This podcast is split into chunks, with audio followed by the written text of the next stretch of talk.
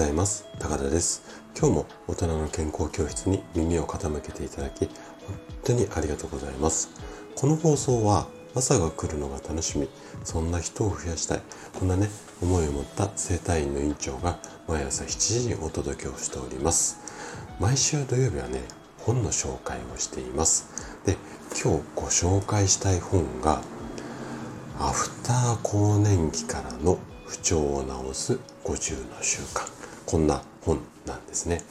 で著者が浜中聡子先生といって、えー、ACC クリニック銀座院っていうところで院長をしている先生が書かれた本になります。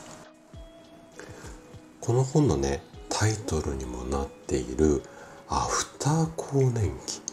こんな言葉って皆さんご存知ですかね？あの医療業界でもねあんまりこの辺りにフォーカスしているっていう先生本当多くないっていうか少ないっていうかまあまあいないですよ あんまり。はい、でえっ、とただねえっ、と医療業界でもこのアフター更年期っていうようなこう言葉がしっかり定着しているわけではないんですが考え方としてはあります。そして私の院でもね毎月のようにあのこの辺りの症状でご相談ってあります。はい。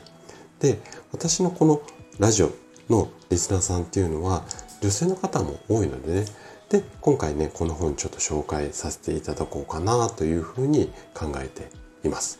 で細かい内容については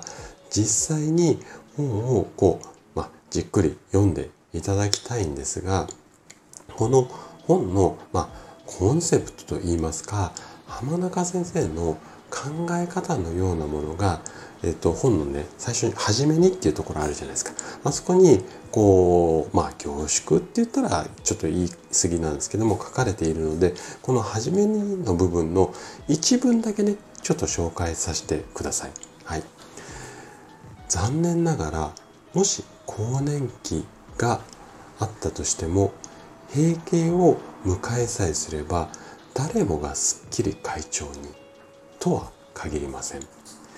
女性ホルモンの量の減少に関わる症状だけでなくてさまざまな生活習慣病のリスクがじわじわと上がってくるのです。とはいえなるべく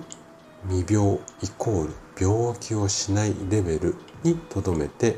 体調のデコボコともうまく付き合い年齢を重ねても自立して充実した毎日を送れるのであれば長生きすることは決してネガティブなものではなくとても素敵なものになるのではないでしょうか。っていうまあ、こんなことが書かれてるんです。途中ね、ちょっとあの内容省略してますが、で、最初にこんなこと書かれてるんですよ。で、まあ今聞いていただいてわかると思うんですが、私がこう好きそうな考え方ですよね。はい。で、えっ、と、このラジオでもね、いついつもこうお伝えしていることとも今紹介した文ってなんとなく考え方似ているかなというふうにも思います。で、この本をおすすめしたいもう一つ理由があるんですけれどもあのまずね医療的な、まあ、用語っていうか言葉もかなりこう、うんと、中にはあるんですけれども文章がねこういわゆるお医者さんが書いた文章にしてはかなり読みやすくてそういう専門用語が書いてあっても理解しやすいっていうところとあとね不調を治すための方法っていうのが具体的な形で50個紹介されているんですけどもかんあの何て言うのかなあれ食べましょうこれ食べましょうみたいなこうテクニック的なものだけじゃなくて例えば考え方であったりだとか物事の捉え方もしくは人との付き合い方みたいなちょっとねうん心にフォーカスした部分っていうのもこうかなり盛り込まれています。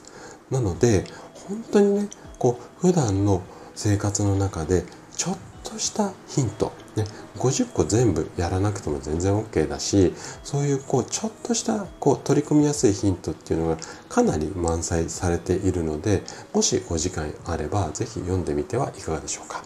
そしていつものように図書館にもっとお伝えしたいところなんですがと今回紹介する本と先生があんまり有名な方ではないっ